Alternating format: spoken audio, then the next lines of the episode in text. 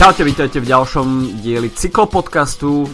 Sme v majstrovskom týždni, čiže týždeň, keď sa rozdávajú dúhové dresy, tento raz v rakúskom Innsbrucku, čo nie je úplne ďaleko ani pre slovenských fanúšikov, takže možno očakávať, že najmä teda v nedelu na preteky s hromadným štartom v kategórii Elite uvidíme veľa slovenských vlajok lemujúcich cesty. No ale o tom, o čom vlastne tento týždeň bol a ešte bude, si povieme v následujúcich minútach od mikrofónu a zdravia Adam a Filip. Čaute. No všetko to začalo, dá sa povedať, že ešte minulý týždeň, tímovou časovkou, ktorá si zažíva v aktuálnej podobe svoju dernieru. No a nakoniec to najlepšie vypalilo borcom z Quickstepu. Presne tak, tak uh, zaujímavosťou je, že vlastne prví víťazi sa stali zároveň aj poslednými, keďže Quickstep uh, v počiatku v prvých rokoch dominoval týmto pretekom. Uh, Niky Terpstra zvíťazil štvrtý raz, čím preskočil Petra Veliča a, a osamostatnil sa ako líder historického poradia. Mm. A každopádne uh, myslím, že uh, od Quickstepu sa to možno ani až tak nečakalo, skôr sa očakávalo, že BMC, ktoré vyhráva vľavo vpravo všetky tímové časovky počas celého roku, tak bude mať záujem sa rozlúčiť so svojimi tímovými farbami víťazstvom v disciplíne, ktorej sa vlastne stali uh, skutočne najväčšími preborníkmi.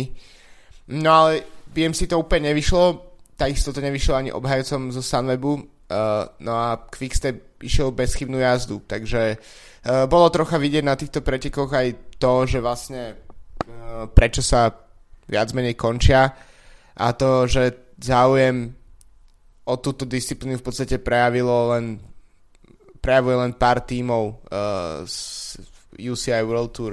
Čiže uh, zúčastňuje sa ich samozrejme viac, ale je vidieť, že jediný naozaj, ktorí do toho vkladajú aj nejaký uh, tréning a prípravu a podobne, tak to je BMC, Quickstep, uh, trocha Sunweb z, zo Sky, aj keď pri Sky to je skôr podľa mňa vychádza z, z toho, že sú Grand Tour tímom možno Orika a tam to v podstate končí. Uh, veľké sklamanie je Loto Enel Jambo, aj keď nemali Primoža Rogliča na štarte. No a tak uh, ja si ako osobne myslím, že uh, napriek tomu, že tieto preteky sú také pojerne vysmievané a um, tak nechcené ako keby, tak uh, je to podľa celkom škoda, že už sa nebudú objavať na mestrovstvách sveta, pretože mi príde, že Mm, nie sme úplne ne, ne, nepovažujem za úplne potrebné škrtať nejaké preteky, keď je to pre mňa ako fanúšika cyklistiky, posled, ktorý prišiel k cyklistike v posledných uh, pár rokoch, tak je to vlastne klasická súčasť majstrovstiev sveta, ktorú, ktorá vlastne bola na každých majstrovstvách sveta, ktoré som sledoval. Hmm. Takže preto mne osobne, aj keď samozrejme nie, je to, nie sú to preteky, pri ktorých sedím nalepený na monitore a sledujem všetko, čo sa deje, tak uh, mne osobne bude celkom za týmito pretekmi ľúto a to nie len v mužskej, ale hlavne v ženskej kategórii.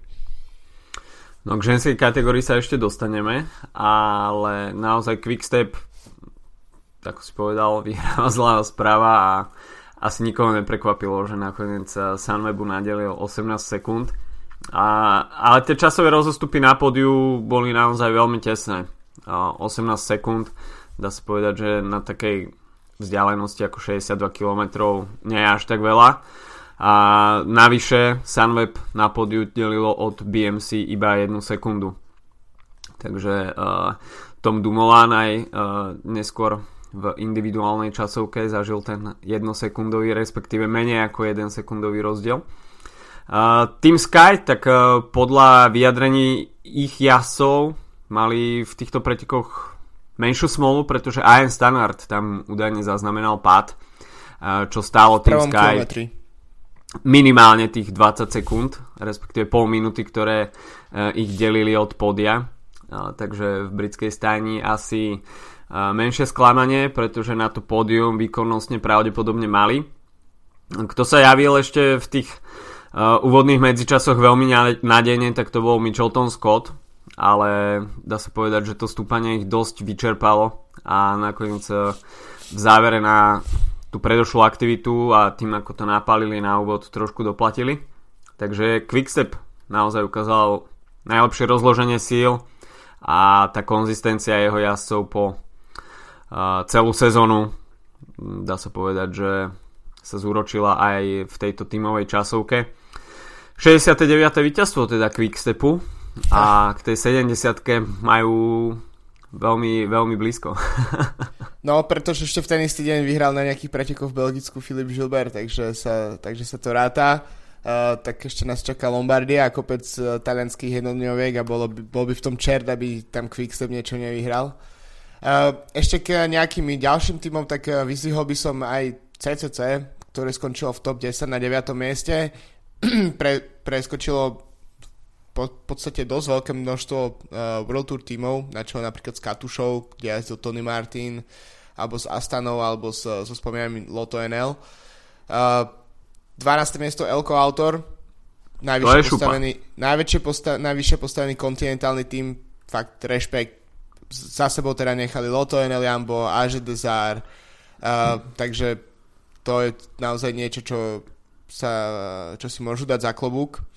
A, a 21. miesto, predposledné miesto Dúkla Banská Bystrica, tak to uh, sa asi trocha čakalo. Uh, disciplína, v ktorej v podstate na tom kontinentálnom leveli, tak uh, nem, nemajú týmy veľké skúsenosti s jazdou, uh, pretože to nie je pre nich m, potrebné.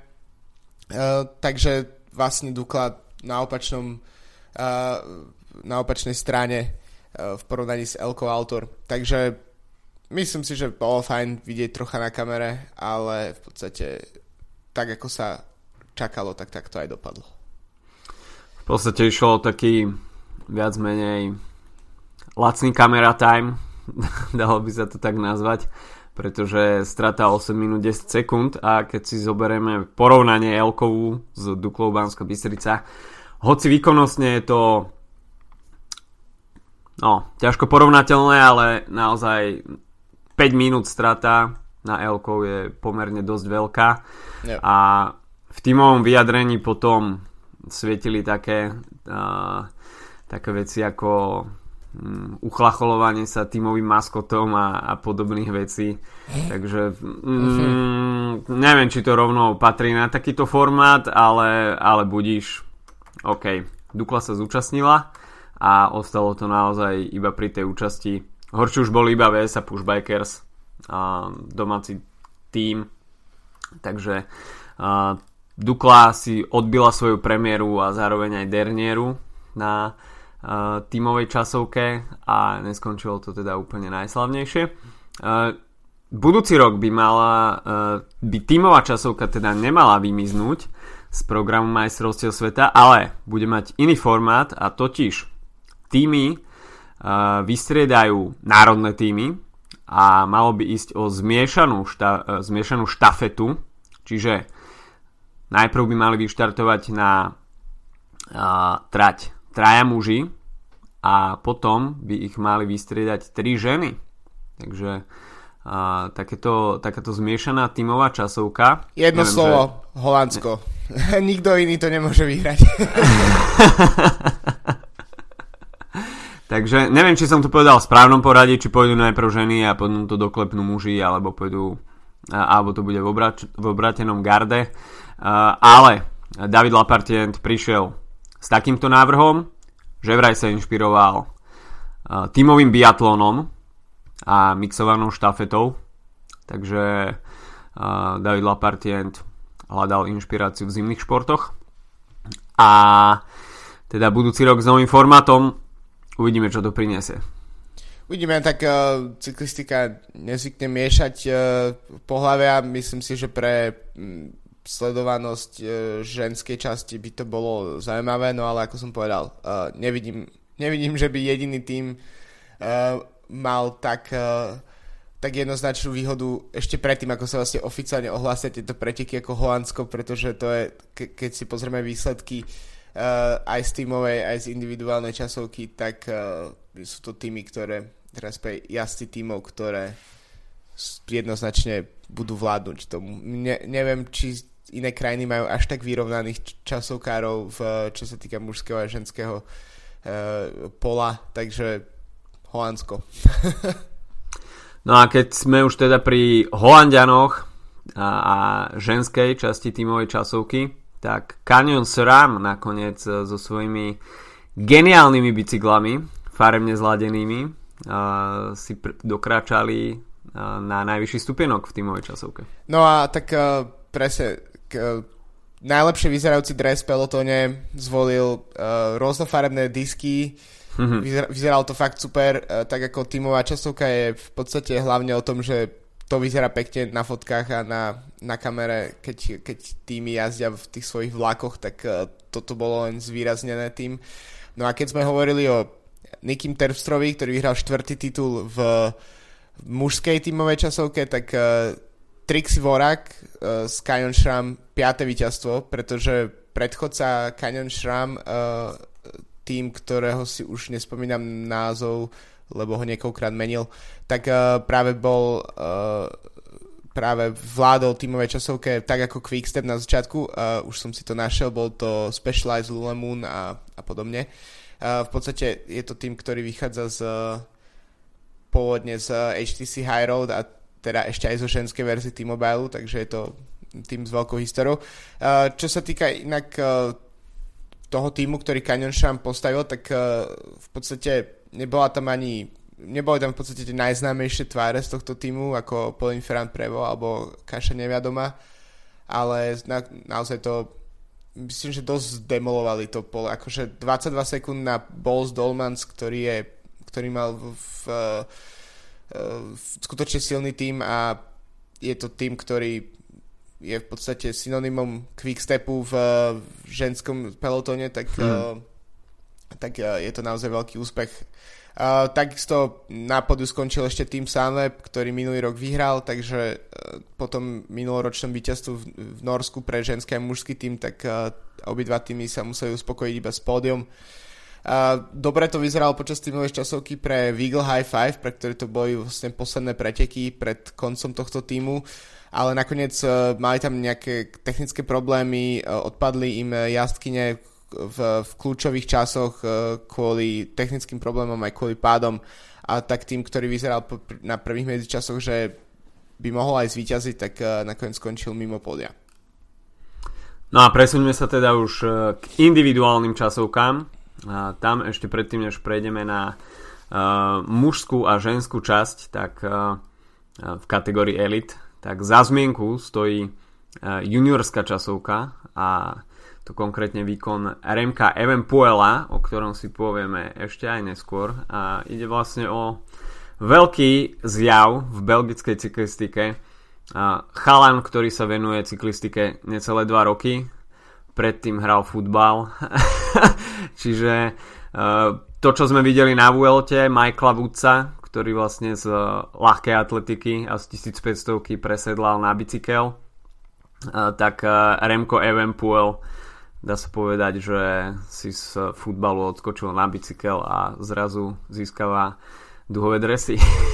Ale čo je zaujímavé na tom, akým spôsobom tie duhové dresy získava, uh, pretože 27,8 km časovku uh, zajazdil za 33 minút a pred druhým uh, jazdcom mal minútu 24, čiže nadeli na 27 km minútu 24 rozdiel, tak to je naozaj klobúk dole. A zaujímavé tiež je, že uh, Michael Woods napríklad, uh, ako si spomínal, tak uh, myslím, že on sa v podstate dostal k cyklistike náhodou, ale pri Renkovi Evanopolovi, čo som počul nejaké rozhovory s ním z tohto týždňa, tak jeho otec bol profesionálny cyklista, jazdil niekoľko sezón, čiže nebol to úplne meno, ktoré by naozaj zaznamenalo nejaké veľké výsledky alebo čokoľvek Každopádne tým v rodine to je. Samozrejme Remko je Belgičan, takže tam to hovorí už za všetko. A veľmi, veľmi často sa, sa spomínalo posledný týždeň pri jeho víťazstvách na majstrovstvách sveta, že e, prirovnávanie s Eddie Merksom, teda že prišiel proste nový kanibal, e, čo je pri 19-ročnom chalanovi trocha asi ešte predčasné. Každopádne od budúcej sezóny jazdec Quickstepu a uh, spomína sa tiež v médiách, že uh, od Franka van de Buruka to je prvý junior, ktorý podpísal priamo teda respektíve preskočil kategóriu U23 a skočil rovno do World Tour. No, sám Remko sa trošku uh, zdráha tých uh, prirovnaniach k Eddie Merksovi. Asi si naozaj uvedomuje, že uh, ku Kanibalovi má naozaj ešte pomerne veľmi ďaleko. Napriek tomu tie výkony, čo podal tento týždeň, sú veľmi pozoruhodné a Patrick Lefevre asi musel šiť uh, zmluvu horúcou ihlou, pretože uh, pokiaľ by si ho teraz nepoistil, tak myslím si, že v pozornosti bolo ďalších XY tímov, ktoré by ho v momente podpísali. no presne, skočili by týmy ako Sky, ktorí minulý rok podpísali všetko z, najlepšie z U23 tak, tak teraz Quickstep myslím si, že je to možno to môže pôsobiť ako trocha predčasný ťah, ale ak si myslím, že je tým, v ktorom si akože vy, dokážu z neho vychovať uh, naozaj to biasa, tak je to práve Quickstep. Uh, jediné, na čo si budem musieť zvyknúť, je, že keď bude jazdiť World Tour, tak uh, nebude vyhrávať toľko, koľko bude vyhrávať, keďže v juniorskej kategórii tento rok vyhral, uh, ak sa nemýlim, 33 zo 40 pretekov, uh, čo je trocha ako dosť na hlavu. Uh, takže bude si musieť od toho odvyknúť a zvykať na to, že proste bude končiť niekde hĺbšie v pelotóne, a, ale myslím si, že Quickstep naozaj je, okrem toho, že to tým, ktorým vyhráva najviac pretekov v, v profi cyklistike, tak uh, má aj veľmi dobrú stopu, čo sa týka developmentu jazdcov. A je to vidieť aj tento rok uh, hlavne na tom, že po tom, čo im minulý rok odišli skutočne veľké hviezdy ako uh, Marcel Kittel a Daniel Martin a podobne, tak prišli noví jazdci a máme Enrika Masa, o ktorom ešte pred pár mesiacmi takmer nikto nepočul a skončil druhý na podiu VLT, takisto jazdci ako Fabio Jakobsen alebo uh, Alvaro Hodge, tak uh, sú presne jazdci, ktorí sa zrazu od niekiaľ vynorili tento rok a, a dokážu prinášať uh, víťazstva, takže myslím si, že Quickstep je naozaj dobré miesto pre ňo. Hlavne ide, myslím si, že o dobrý ťah aj z marketingového hľadiska. Určite. Pretože spomíname si, uh, minulý rok bol vo veľkom kurze Tom Pitcock z Veľkej Británie, ktorý sa označoval za novú cyklistickú superstar a automaticky putal veľkú pozornosť. Remco Evenepoel pridáva mu ešte fakt, že je Belgičan, prestupuje do belgického týmu a Belgičania sledujú cyklistiku Takže uh, mať uh, vo svojom týme takúto juniorskú hviezdu a automaticky ju podpísať, dá sa povedať, na majstrovstvách sveta, tak uh, to púta veľkú marketingovú pozornosť a Quickstep teda opäť uh, ten marketingový koláčik uh, patrí jemu. Takže veľmi dobrý ťah od Patrika Lefevra a rýchle zareagovanie pre RMK Evenpuela veľká výzva na budúcu sezónu a bude sa teda učiť v profi pelotóne od tých najväčších mien. Keď sme ešte pri tých mládežníckých kategóriách, tak Mikkel Bjerg z Dánska obhájil svoj časovkársky titul. A teda po Bergene sa raduje aj v Innsbrucku. A, a teda duhový dres ostáva v týme Hagens Berman Axeon, do ktorého mimochodom prestupuje Karel Vacek, z Českej republiky, ktorý nestačil na RMK Evenepuela v pretekoch s hromadným štartom. Hoci si teda Karel Vacek brusil zuby na dúhový dres v Innsbrucku, pretože trať veľmi dôverne poznal a tá celá sezóna nasvedčovala tomu, že naozaj by na ten dúhový dres mohol mať, uh, tak nakoniec uh, v junioroch sa musel skloniť pred Remkom Evenepoelom. Čo, je za, čo bolo zaujímavé na týchto pretekoch, že tam bol hromadný pád, ktorý zapričinil jeden z českých jazdcov a Remko Evenepoel sa ocitol v tomto páde, hoci nespadol nejak uh, príliš seriózne, tak mal tam poškodený bicykel a kým si ho vôbec všimol niekto z tímových mechanikov, tak prešla naozaj dobrá minúta. Hm. Uh, potom menil zadné koleso, a nakoniec tak sa mi zdá, že ešte zastavil a menil komplet bicykel. Takže kým sa spametal, tak zrazu strácal na čelo pretekov 2 minúty, potom mu tam pomohol jeden tímový kolega, ale zrazu si to tam, dá sa povedať, viac menej vlastnými silami doklepol sám.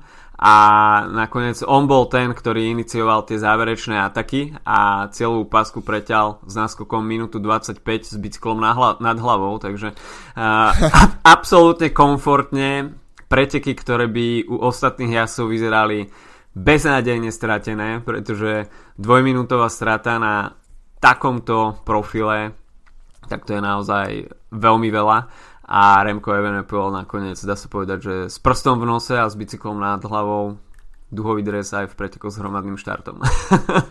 veľký, veľký rešpekt za tento záver. Naozaj, uh, boj to, to boli preteky, kde naozaj sa jazdilo o druhé miesto minimálne v tých záverečných kilometroch. Už to proste uh, ten uh, náskok napriek tomu, že Remko sa posledné 3 km už tešil a v podstate šiel na pol plynu, eh, stále tam ukazoval nejaké gesta a podobne, tak, eh, tak z jeho náskoku vôbec neubudalo, bola tam proste tá minúta a pol, alebo koľko tam tedy mal na druhú skupinu.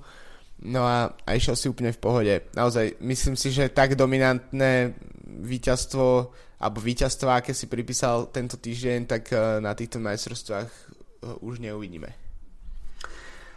Týmto by sme sa mohli presunúť k, hoci sme teda už našrtli aj hromadné štarty, tak ešte sme zabudli spomenúť individuálnu časovku žien, no a to bola výsostne holandská záležitosť. Hej, tak tri rovnaké zástavy na, na pódiu podľa asi očakávaní, ale uh, v podstate nevedelo sa, že či titul obhají Annemiek van Vleuten alebo Anna van der Bregen, ktorá sa celý rok chystala v podstate len na majstrovstvo sveta, pretože práve dúhový dres je jediné čo je chyba v jej bohatých palmares, tak nakoniec uh, tieto dve jaskyne absolútne zdemolovali konkurenciu. Uh, ale nakoniec aj Annemiek van Vleuten ešte naložila Anne van der Bregen pol minúty. Uh, v podstate za všetko hovorí to, že v záverečných proste metroch pretekov, tak Annemiek van Vleuten tam chytala uh, jaskyne, ktoré štartoval pred ňou. Vrátane napríklad Amber Neven, ešte pomerne nedávnej majsterke sveta a podobne. A spomínam, myslím, Trixie Vorak tiež tam uh, dobehla v závere.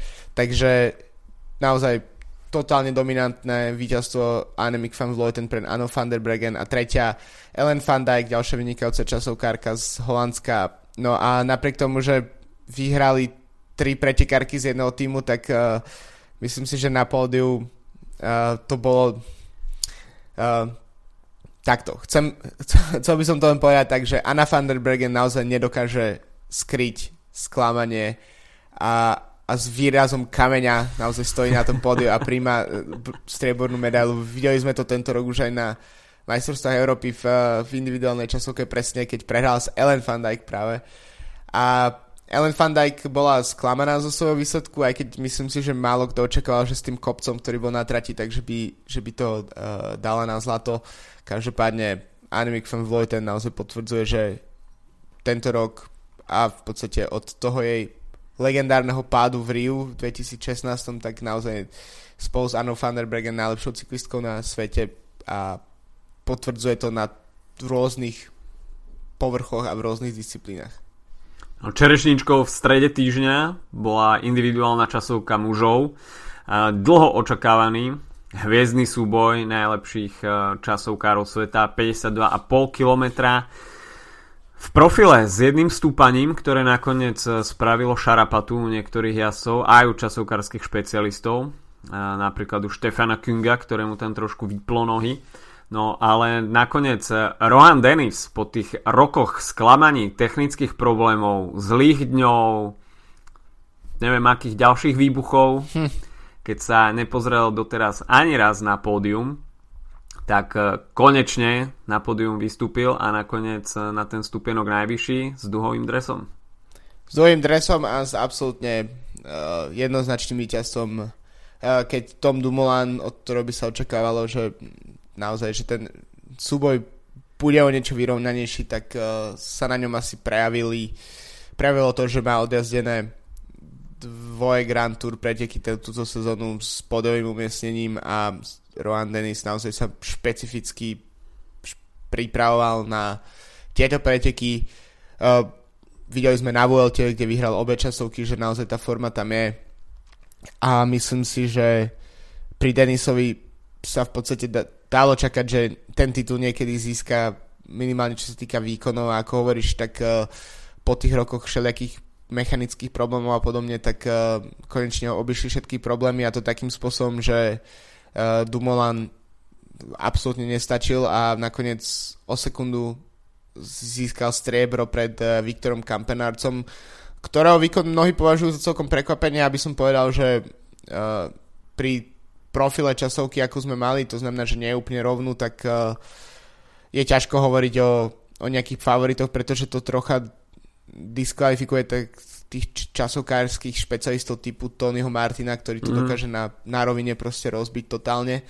Uh, takže myslím si, že to, že Viktor Kampenárc ako európsky majster skončil na treťom mieste, tak až takým prekvapením nie je. Uh, ale naozaj na Roana Denisa ani Dumoulin, ani Kampenárc uh, ne, nemali. Ale čo sa ešte oplatí možno spomenúť, tak to je štvrté miesto Michala Kviatkovského, čo je tiež veľký výkon. Kviatok išiel veľké bomby, ale Rohan Dennis naozaj už od začiatku nasadil tempo, ktorému nemohol stíhať absolútne nikto. Tom Dumoulin, ktorý štartoval ako posledný za ním, uh, strácal na medzičasoch desiatky sekúnd, na tom poslednom medzičase tak sa mi zdá, že to už bola minúta takže tam už e, bolo viac menej rozhodnuté. Uh, ale Tom Dumoulin, ako si spomenul, má za sebou dve Grand Tour a sám povedal potom v rozhovore, že cíti sa ako fyzicky zlomený muž, takže naviac naozaj e, v Innsbrucku nemal. Sám mal taký výraz po dojazde do cieľa, ako keby také sklamanie zmiešané s tým, že na čo sem vôbec liezol. Proste asi, asi mu bolo dopredu jasné, že, že s Roanom Denisom, ktorý dá sa povedať, že špecifikoval tú prípravu uh, vyslovene na tú individuálnu časovku. Uh, pripravoval sa na Vuelte, kde ovládol obidve časovky, uh, tak Rohan Denis bol naozaj veľkým favoritom a tom Dumoulin napriek tomu, že skončil druhý, tak naozaj sa tento rok nemá za čo hambiť. Hoci pripomína to kráľa druhých miest tento hm. rok, ale, ale naozaj je to obdivuhodná sezóna pre Tomio Dumoulina. Viktor Kampanerc, tak ten patrí skôr tak, e, k takým tým rovinatejším časovkárom, respektíve všetky tie výsledky prišli na oveľa rovinatejšom povrchu, takže uh, asi, asi preto Viktor Kampenars bol označovaný ako prekvapenie.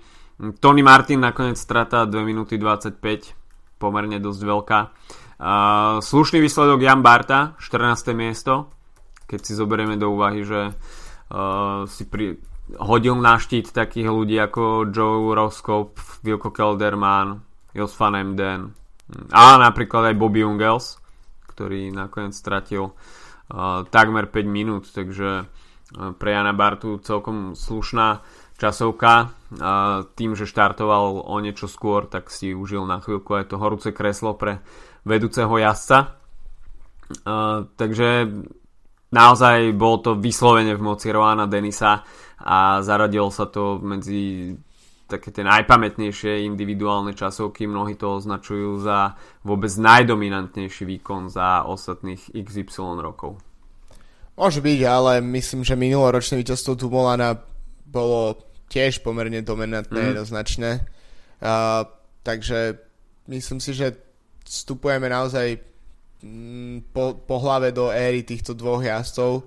Uh, možno škoda, že Primož Roglič nebol na štarte, pretože sa pripravuje na mm, cestné preteky a myslím si, že on by mohol byť ten, ktorý by ešte trocha miešal tam karty.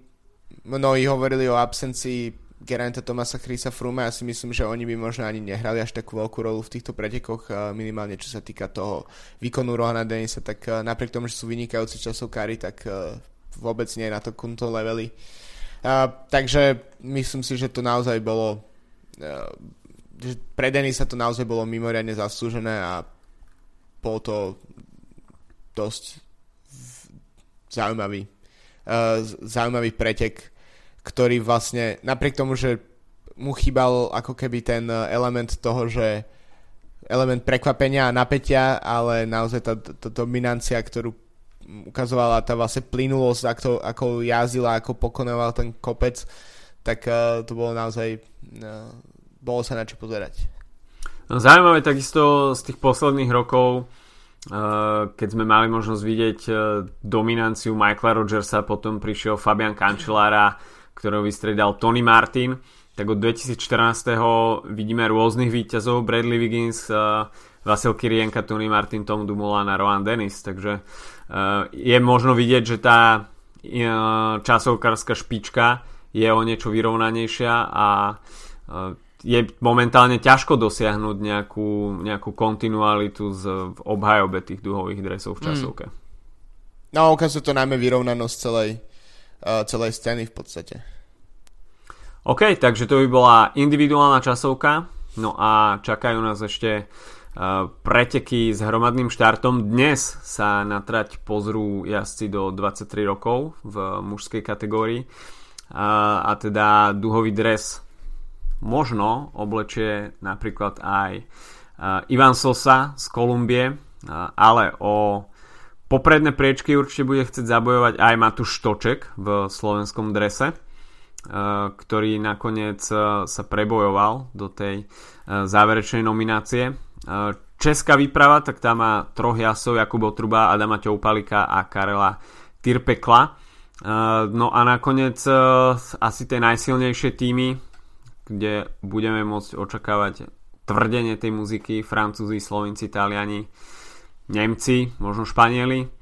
Takže preteky do 23 rokov, ktoré budú takým predkromom pred uh, začiatkom víkendu, kde uvidíme preteky žien a mužov s hromadným štartom. No a preteky žien budú mať uh, rovnakú trať, ako majú vlastne aj preteky 23-karov. To znamená, že tam chýba ten záverečný, to záverečné stúpanie na hill, ale napriek tomu to stúpania bude dosť veľa. Vlastne bude sa jazdiť v okruhoch.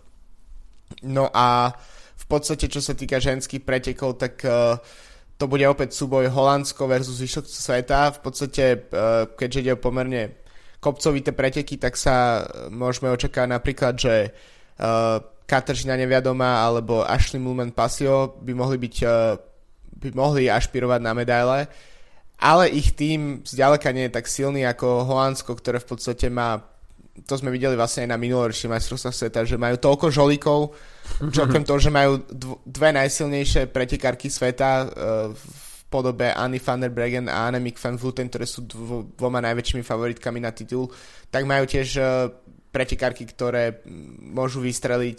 Uh, zároveň to ale znamená, že musia tie preteky kontrolovať a bude to pre nich náročnejšie, pretože napríklad, uh, pokiaľ viem, tak Ashley Mullen Pasil, ktorá je z uh, Juhafrickej republiky, tak ide sama na preteky. Mm. Uh, takže to je úplne uh, mení situáciu, pretože ona naozaj môže ísť iba na seba, uh, samozrejme tá tímová podpora je tam menšia, ale tiež to môže v podstate rozviaže to, to ruky mnohým pretekárkam. Takže uh, myslím si, že v tomto to bude veľmi zaujímavé. Takisto napríklad uh, Katie Hall, uh, ktorá jazdí za United Healthcare, uh, američanka, ktorá je považovaná za jednu najlepších vrchárok sveta, ale zároveň v európskom pelotoniu vydáme pomal, pomerne zriedkavo, tak by mohla prekvapiť, ale myslím si, že bude sa rozhodovať medzi Annemiek van Vloten a Anu van der Bregen.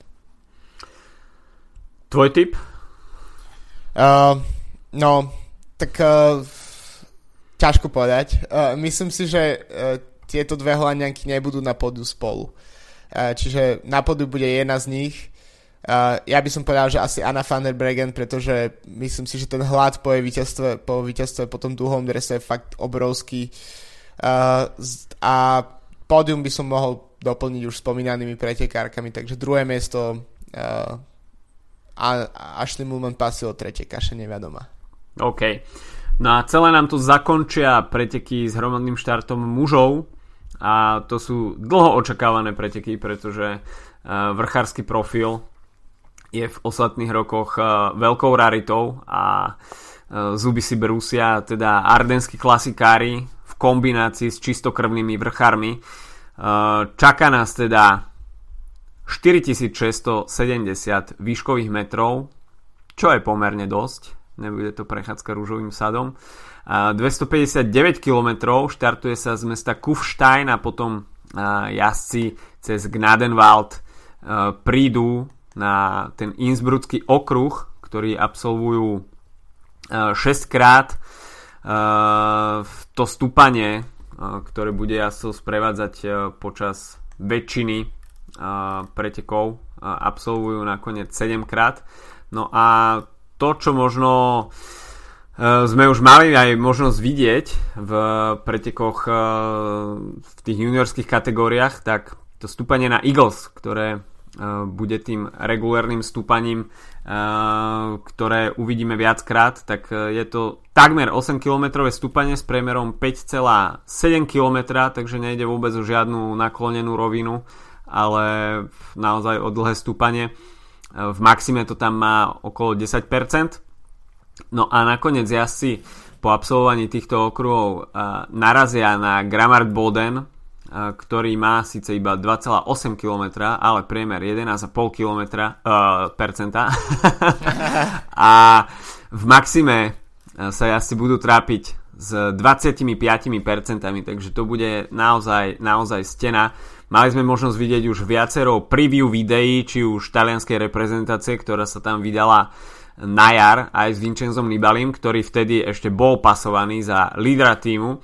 No a v ostatných týždňoch počas VLT Juan Antonio Fleča eh, predstavil video pri svojej návšteve Innsbrucku, kde ho miestny zostavovateľ trate previedol aj týmto uh, pekelným stúpaním a po toľkých kilometroch v nohách a nastúpaných výškových metroch si myslím, že táto takmer 3 kilometrová pasáž bude poriadnym zabijakom.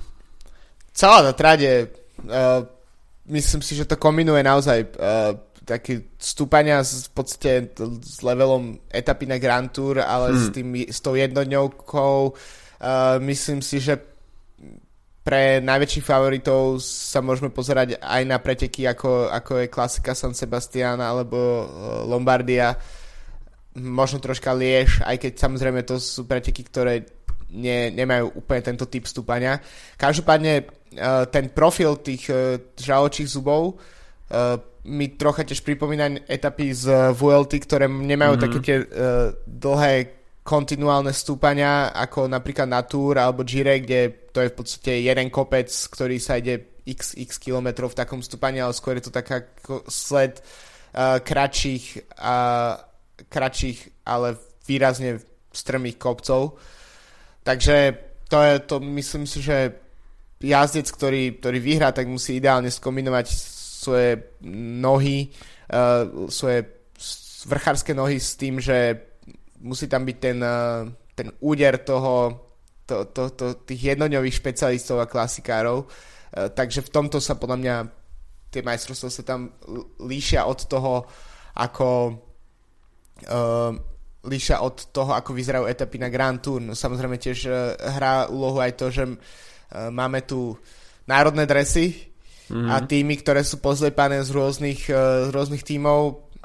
Keď si vezmeme Francúzsko napríklad, tak to je tým, ktorý je na papieri absolútne mega silný, ale či to bude fungovať, keď hodíš do jedného týmu Ala Filipa z Quickstepu, Bardeta z HDZR a Pinota z FDŽ a ešte... Uh, Bargila z Bargila, no presne. Tak uh, to je tak ako keby si hral, keby si hral počítačovú hru a poskladal si takýto tým, tak to bude fungovať, ale či to bude fungovať v, proste v reálnom svete, tak eh, to, to neviem, nie som o tom úplne presvedčený.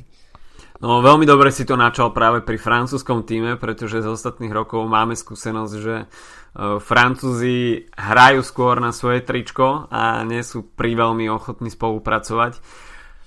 Určite každý z týchto štyroch jazdcov má na to, aby na takomto profile predvedol výborný výkon a mohol si dokračať po ten duhový dres. Aj Tony Galopan ako piatý, myslím. Aj Tony Galopan teoreticky. Uh, Julian Alaphilippe má momentálne skvelú formu a dá sa povedať, že v ostatných týždňoch sa nájde iba veľmi málo jazdcov v propelotone, ktorí by mu boli schopní konkurovať avšak Roman Bardet takisto smeruje tú svoju prípravu na majstrovstva sveta, takže tu už máme dvoch regulérnych kandidátov na líderstvo vo francúzskom drese, takže snať asi ukáže až priebeh, kto bude reálnym lídrom týmu vo francúzskom drese. Veľmi zmetočné správy podľa mňa prichádzajú z talianského tábora a to po nezmestení sa nominácie Fabia Ar, e, respektíve nezmestení sa Fabia Arua do nominácie na Innsbrucký šampionát. Vincenzo Nibali takisto potvrdil, že on sa necíti byť ako tímová jednotka a to miesto lídra týmu prenecháva Giannimu Moskonovi, takže že by sa traktor na takomto profile stál jednotkou v talianskom drese, to sa mi nechce veriť. tak uh, Moskon nie, nie je úplne beznadejný. Videli sme minulý rok bol užitočný na VLT ako domestik, takisto zajazdil dobrú Lombardiu, ale to je čisto profil, ktorý si pýta Nibaliho meno a aj keď tú formu v podstate o nej nič nevieme po VLT, pretože zajazdil absolútne anonimné preteky, tak, uh, tak si stále myslím, že to z Nibaliho strany môže byť len nejaký proste bluff, ktorým chce trocha upriamiť pozornosť niekde inde. Každopádne poviem za seba, ak Gianni Moscon bude majster sveta, tak to je jedna z najhorších vecí, ktorá stretla cyklistiku v posledných rokoch, pretože uh, dávať uh, dúhový dres Kretenovi, uh, ktorý má evidentne problémy zmestiť sa do, do kože a nakazenému rasistovi, tak uh, to nie je niečo, čo by som chcel vidieť, aby reprezentovalo v dúhovom drese uh, v podstate šport cyklistik, cyklistiky, takže uh, toľko za mňa, ale myslím si, že Gianni Moscon... On sa polepší. Dúfam, no jasné, presne tak. Uh, myslím si, že uh, ak by mal Moscon vyhrať, tak iné týmy by sa mali spolčiť, proti, aby jazdili proti nemu aj za cenu toho, že niekto z nich jednoducho nevyhrá. Chudák Gianni, všetci proti nemu. Uh, OK.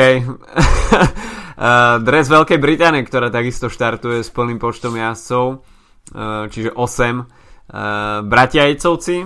No a Simon Yates možno pri pohľade na ten profil a pri jeho štýle pretekania, ktorý sme mali možnosť vidieť tento rok, by možno na tom záverečnom stúpaní v tých 25% uh, mohol zapnúť konečne nejakú zónu 5 a dostať uh, trošku jasov do vyšších tepov a s takouto ľahkosťou jemu vlastnou by tam teoreticky mohol spraviť nejaké šachy. Určite, tak uh, myslím si, že uh, ešte tým, že z nominácie vlastne vypadli uh, Gerantom a s Chrisom Frumom, teda dobrovoľne vypadli, tak, uh, tak Jejcovci sú jednoznačne najväčším favoritom a takisto nemajú beznadený podporný tým, hoci mladých jazdov, uh, ale je tam uh, Theo Gegenhardt, mm-hmm. myslím, ktorý by mohol byť veľmi slušným uh, domestikom aj v kopcoch. Takže myslím si, že tento tým uh, určite bude mať na to, aby, aby bojoval minimálne o medailu a takisto napríklad uh, ty hovoríš, že Simonovi, ja si myslím, že možno Adam, uh, pretože bude po Vuelte trocha čerstvejší, takisto mm-hmm. Simon v podstate tak ak Simon Yates nevyhrá titul majstra sveta, no tak uh, jeho sezóna stále, je na jeho sezóne to nič nemení. Uh, zatiaľ čo Adam Yates uh, by určite prijal nejaký výrazný výsledok, špeciálne po tom, čo je teraz trocha v tieni jeho brata. Takisto síce s bratom odjazdil Vueltu, ale v podstate tým si ho dosť šetril až do tých záverečných niekoľkatých kopcových etap. Uh, takže myslím, že by mohol byť trocha čerstvejší. A takisto je to víťaz z klasiky San Sebastian, čo by len podporoval to, čo som hovoril pred chvíľou, že sú to preteky, ktoré, na ktoré sa môžeme pozerať preto, aby sme videli tú kombináciu toho, uh, tej schopnosti jazdiť v jednodňovky s, uh, s zložitým kopcovitým profilom. No, poriadny Dream Team majú aj Španieli. Uh, David hmm. de la Cruz, Omar Frail, Joni Zagir, Enric Mas, Mikel Nieve a Alejandro Valverde Takže Alejandro Valverde bude mať čo robiť, eh, aby on bol v tej pozícii tímovej jednotky, eh, ale pravdepodobne áno. A kde inde až nie teraz? No presne, tak uh, Alejandro Valverde má asi tak 94 medailí z uh, majstrovstiev sveta, ale ani jeden dúhový dres. Uh, takže myslím si, že je to niečo, čo by naozaj v jeho bohaté palmares, že to nie je tak ako v prípade Anny van der Bregen, je to jedna z mála vecí, ktoré tam jednoducho chýba. Uh, a, ale táto sezóna, ak nikto nehovorí, že Valverde má končiť, pretože stále je mimoriadne silný pretekár, ale myslím si, že prvýkrát od rokov vidíme trocha pokles formy v túto sezónu. Uh, teda stále vyhral asi 13 alebo 14 pretekov túto sezónu a vrátane dvoch etap na Vuelte a tak, ale myslím si, že to, že uh, na Valonskom šípe prehral a, a, a tak ako odpadol v závere Vuelty a mal pomerne nevýrazné túr, tak, uh, tak už je to taký podľa mňa signál toho, že uh, aj na Alejandra prichádza vek, uh, čo je celkom tiež príjemné vidieť, že aj, aj tak sa to dá, že jednoducho, že starne trocha. Aj, aj pán v rokoch. no a tak uh, no, uh, myslím si, že Valverde určite by bude chcieť zabojovať. Ja si myslím, že uh, ten, uh, ten kolaps posledných etap VLT, ktorý ho vlastne poslal z boja o červený dres na, do polovice top 10, tak uh, ešte nemusí úplne nič znamenať, pretože Vieme, že Valverde je jazdec, ktorý jazdí od januára po, alebo od februára po október. Uh, má za sebou víťazstvo aj v Lombardii, ak si dobre spomínam, takže je to jazdec, ktorý naozaj dokáže udržať tú formu počas celej sezóny a povedal by som, že v nejakej selektívnej skupine na záver je veľmi pravdepodobné, že ho uvidíme. Holandiania, Tom Dumoulin, Wilko Kelderman, Steven Kruiswijk, Bauke Molema a hlavne Volt Pulse, ktorý ako víťaz Liež Baston Liež mi príde z tejto zostavy ako taký najreálnejší kandidát. No áno, myslím si, že áno, je to, je to tiež je to výborný kopcovitý domestik, takže Tom Dumoulin tiež je jazec, ktorého by som uh, dal možno do nejakého širšieho uh, spektra favoritov, ale myslím si, že po tých časovkách je vidieť, že Dumoulin už by asi naj, najradšej skončil sezónu. Uh, ale rozhodne Holandiania budú, nebudú taký dominantným týmom ako samozrejme v, v ženských pretekoch, ale budú, budú dosť silní. A myslím si tiež, že jazdci ako Bauke Molema a Vilko Kelderman tak tiež nie sú úplne ak sú v nominácii, teraz neviem, či si pozerám dobrý list, tak, uh, tak sú. sú, sú, výborne. tak, uh, tak, tak sú asi, ktorí, ktorí vedia na jednodňovkách záziť. Bauke Molma vyhral San Sebastian pred pár rokmi. Uh, takže Holandiania tiež. No a ešte by sme mohli v rýchlosti takých čiernych koňov podľa mňa a to Slovinci.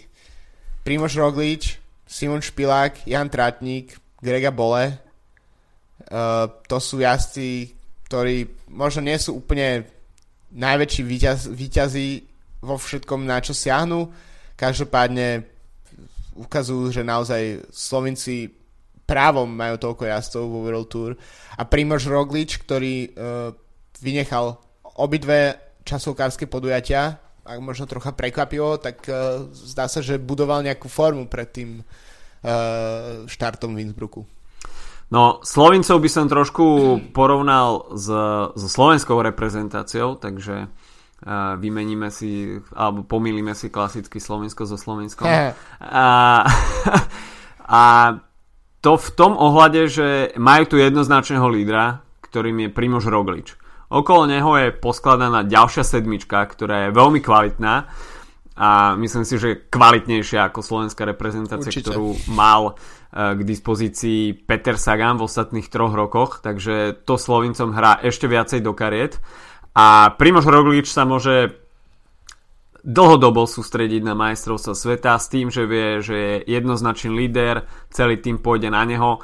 A naozaj takéto zloženie domestikov ktorí neputajú až tak veľkú pozornosť, takže uh, dá sa povedať, že v pelotone môžu mať voľný pohyb a nikoho nebudú ohrozovať, tak uh, môžu Primoža Rogliča priviesť uh, v tom profile na veľmi, veľmi komfortnú pozíciu aj uh, do bezpečnej vzdialenosti od cieľa, kde sa potom Primož Roglič môže sústrediť na ďalší priebeh a kontrolovať si tam ataky, prípadne on tam môže iniciovať akciu.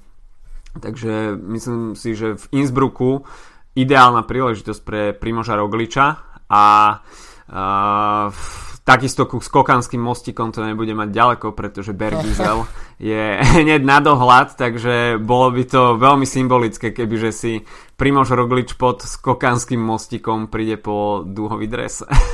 to by bolo. A myslím si, že nie je to jazdec, ktorý na ktorom možno sú všetky reflektory sveta ako favoritovi, ale myslím si, že tiež jeho víťazstvo potenciálne by nebolo až takým veľkým prekvapením. Špeciálne keď si vezme, že uh, solidné etapy Grand Tour, ktoré povyhrával v posledných rokoch, takže uh, Slovinci určite budú chcieť uh, zabojovať. To rozhodne áno. A koho sme ešte z tých najväčších favoritov nespomenuli, tak uh, to sú Kolumbíci. Kolumbia.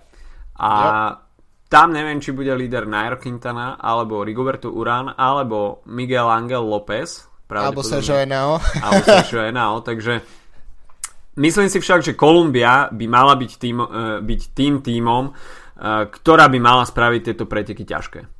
Pretože... Animovať ich, presne, uniky, také neriadené strely, uh, trhať skupiny, to by, to by bolo presne to, čo by sme chceli vidieť od Kolumbie. Takže toto by mala byť ich rola a potom v závere samozrejme Rigoberto Urán je skvelým zjazdarom, takže pokiaľ by sa dostal v závere uh, do tej záverečnej selekcie, tak uh, by bol automaticky jedným z veľmi veľkých kandidátov na dúhový dres. Uvidíme, v akej forme príde Nairo Quintana, ktorý sa zdá byť takým zlomeným mužom po Vuelte. Miguel Angel López má takisto čerstvo v noha Vueltu čo však eh, v prípade Miguela Angela Lópeza môže pôsobiť ako dobrá príprava. Naopak Nairo Quintana, tak ten vyzerá, že bol rád, že vôbec Vuelta skončila. A, takže s Kolumbicou to vyzerá byť najreálnejšie asi u Rigoberta Urana. A, ďalšie týmy, neviem, či sme zabudli na nejaké ďalšie veľké meno, OK, Kviatek. Belgicko. No, tak, tak no, začneme s Kviatkovským, tak uh, a Rafalom Majkom, čiže mm-hmm. to je dosť silné kombo pre Poliakov. Uh, Poliaci majú 6 uh, miesteniek, uh, Máče Bodnár a, a Michal Goláš ako veľmi solidní domestici. Uh, ďalej Lukáš Ovšan Mačej Paterský, z, uh, čiže skôr pro konty a konty jazdci s tým, že Paterský bol veľmi výrazný pri uh, tom, keď uh, v Ponferade Kviatkovský vyhral titul majstra sveta, čiže možno aj za to trocha odmena s miestenkou do Innsbrucku. Tak Belgičania, Ben Herman, Serge Powell, mm-hmm. Dylan Toons, Greg Van a Tim Valens, mimoriadne silný tým, Tish Benu, takisto Lawrence De Plus. Takže to je tým, ktorý nemá možno úplne vrchárov a podobne, ale tak uh, Dylan Tones napríklad by mohol uh, trocha zamiešať karty. A ešte máme napríklad z Dánska Jakoba Fuglsanga, mm-hmm. ktorý napríklad zájazil výborne v Riu, uh, keď myslím skončil strieborne, ak si dobre pamätám. Mm-hmm. Uh, ďalej, takým nenapadným týmom by mohli byť domáci Rakúšania, podľa mňa. Pretože mm-hmm. mimoriadne silný tým s uh, veľa uh, borcami z Bory, čiže uh, myslím si, že Postberger, Mulberger, Patrick Konrad, ďalej Felix Groschatner, Michal Gogol. Nikto z nich nie je hviezdou, ale budú silnými podľa mňa jazdcami s tým, že motivácia jazdy doma uh, by mohla niečo ukázať. Uh, ďalej z Nemecko Emanuel Buchmann, uh, Luxemburg, Bob Jungels. Iri, Dan Martin. Určite. Kanada, Michael Woods. Mm. Čerstvý víťaz z Vuelty tak... Uh... No a netreba zabúdať ani na Rusov. Ilnur Zakarin a Pavel mm. Sivakov. Takže... Zakarin mal takú neviditeľnú sezónu túto, tento rok, takže možno by to bol spôsob, akým sa odvďačiť.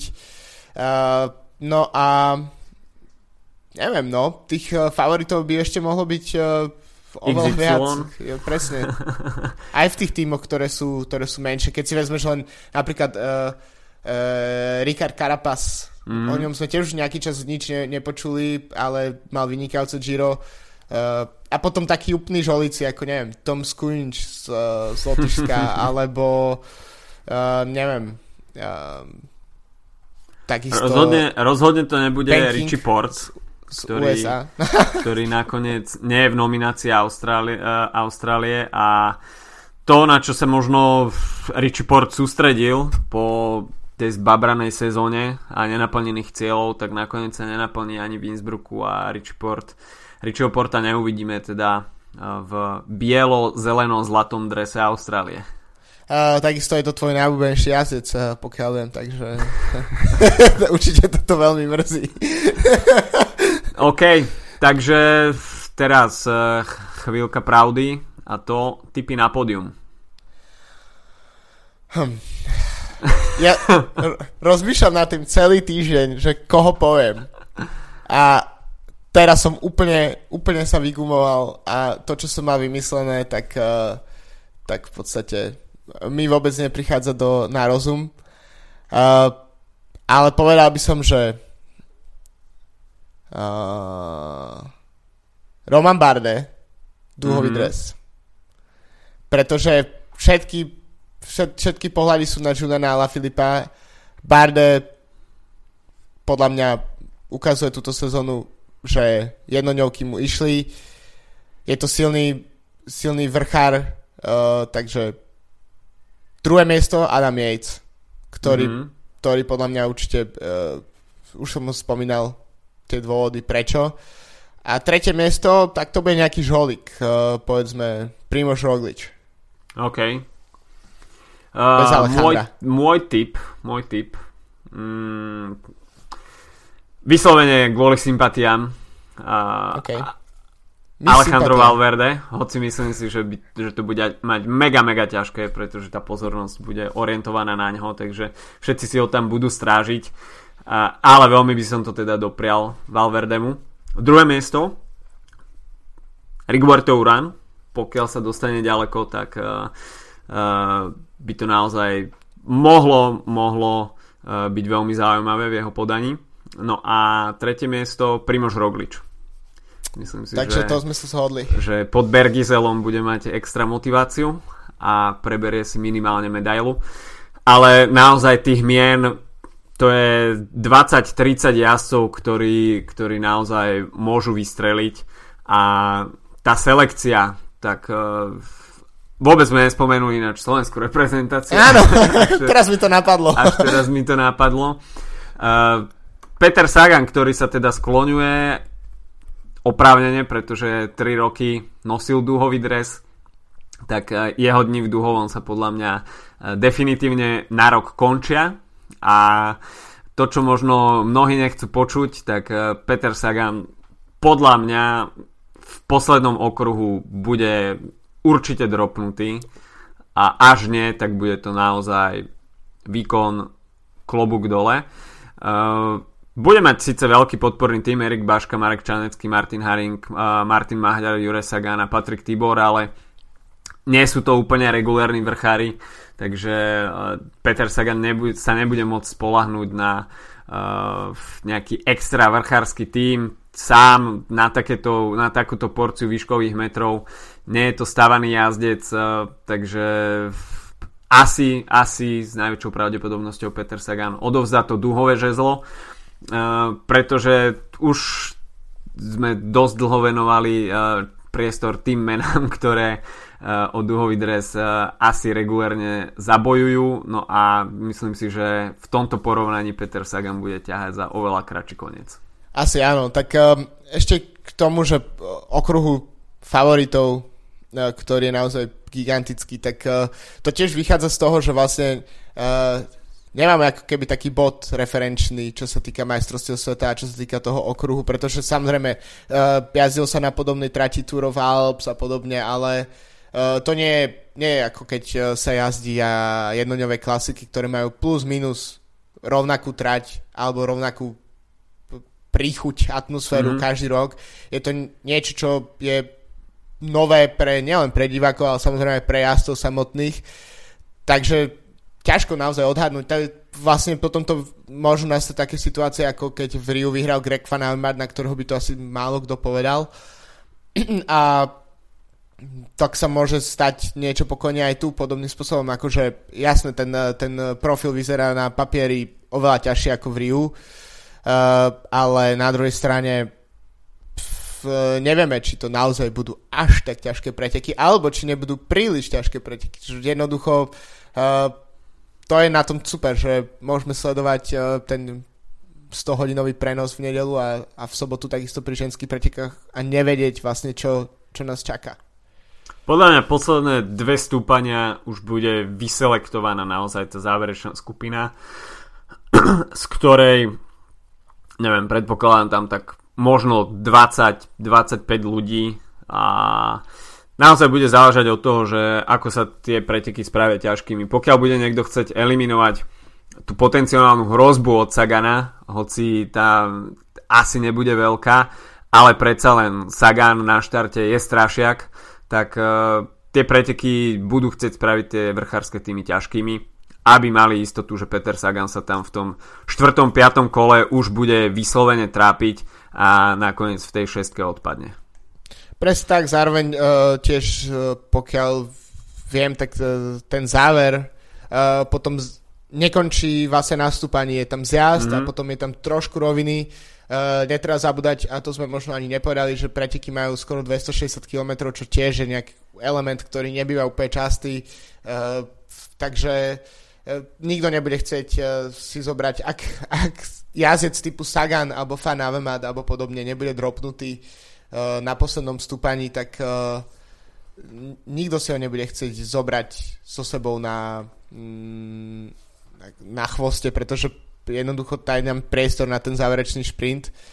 A takže myslím si, že to je veľmi dôležité pre, pre, pre jazdcov, aby naozaj týmy, ako, ako sme spomínali, Francúzi, Španieli, aby naozaj pracovali na tom, že budú selektovať uh, svojim výkonom tú skupinu.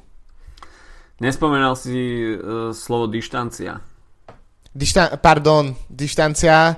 Uh, slúbil som, že budem to používať v každom podcaste uh, po tom, čo som to za- videl v prenose RTVS na okolo Slovenska, ale nejak sa mi nezapísalo do, do, do, do pamäťa do môjho slovníka. Takže dištancia 260 km a, a súbujem, že najbližšie preti, najbližším podcaste to poviem opäť. OK, už to tu naťahujeme ako dištanciu na Milano San Remo, takže končíme náš majstrovský preview. Uh, špeciál asi nie, ale OK. Uh, dobre, takže v nedelu predky s hromadným štartom v kategórii Elite. Uh, v hre aj slovenské želiesko v podobe Petra Sagana, ale s veľmi obmedzenými možnosťami, pretože v tom start liste máme naozaj vrchárov, ktorí pravdepodobne roztrhajú to štartové kole na, uh, kole, pole na kusy.